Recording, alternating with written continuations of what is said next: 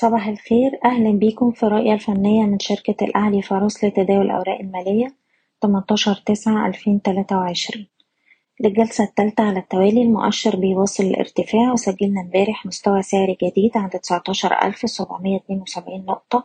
مقتربين من مستوى المقاومة 19800 واجهنا بعض الدرجات جلسة امبارح وقفلنا عند مستوى 19668 وأحجام التداول كانت متوسطة.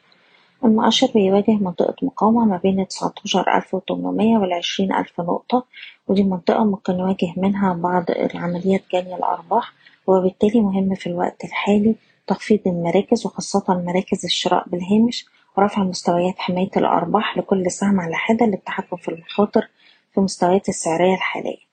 أقرب مستوى دعم المؤشر دلوقتي هيكون حوالين تسعتاشر ألف ومية وده أقل مستوى اتسجل الأسبوع اللي فات ونقدر نعتبره مستوى حماية الأرباح على الأجل القصير. وبالنسبة للأسهم نبدأ بسهم كليوباترا. وشايفين السهم بيستهدف مستويات الأربعة خمستاشر والأربعة خمسة وتلاتين. نقدر نحتفظ بالسهم فوق مستوى التلاتة جنيه وتسعين قرش. وأقرب دعم لجلسة اليوم هيكون حوالين الأربعة جنيه. سهم الدومتي قدر يقفل امبارح فوق مستوى المقاومة التمانية جنيه ونص وبذلك هو بيستهدف دلوقتي مستويات التسعة سبعين والعشرة ونص. أي تهدية هيواجه مستوى التمانية ونص كمستوى دعم ونقدر نحتفظ بالسهم طول ما إحنا محافظين على مستوى التمانية جنيه. مصر للألمنيوم السهم بيتحرك في حركة عرضية على مدار آخر أسبوعين فوق مستوى الدعم الستة وأربعين جنيه وطول ما إحنا محافظين على المستوى ده هنعيد التجربة على مستوى المقاومة التمانية وأربعين ونص. المطورون العرب قدر امبارح يرتفع بأحجام تداول عالية.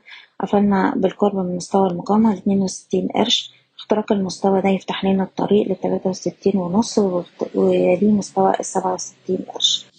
وأقرب دعم لجلسة اليوم هيكون حوالين الواحد وستين قرش. العربية للمحابس نقدر نحتفظ بالسهم في مستوى الجنيه خمسة وخمسين وبنستهدف مستويات الجنيه خمسة وسبعين والجنيه تمانية. أسك للتعدين بنستهدف مستويات تلاتاشر ونص وأربعتاشر عشرين. وده طول ما إحنا محافظين على منطقة الدعم ما بين اتناشر تمانين والاتناشر ونص.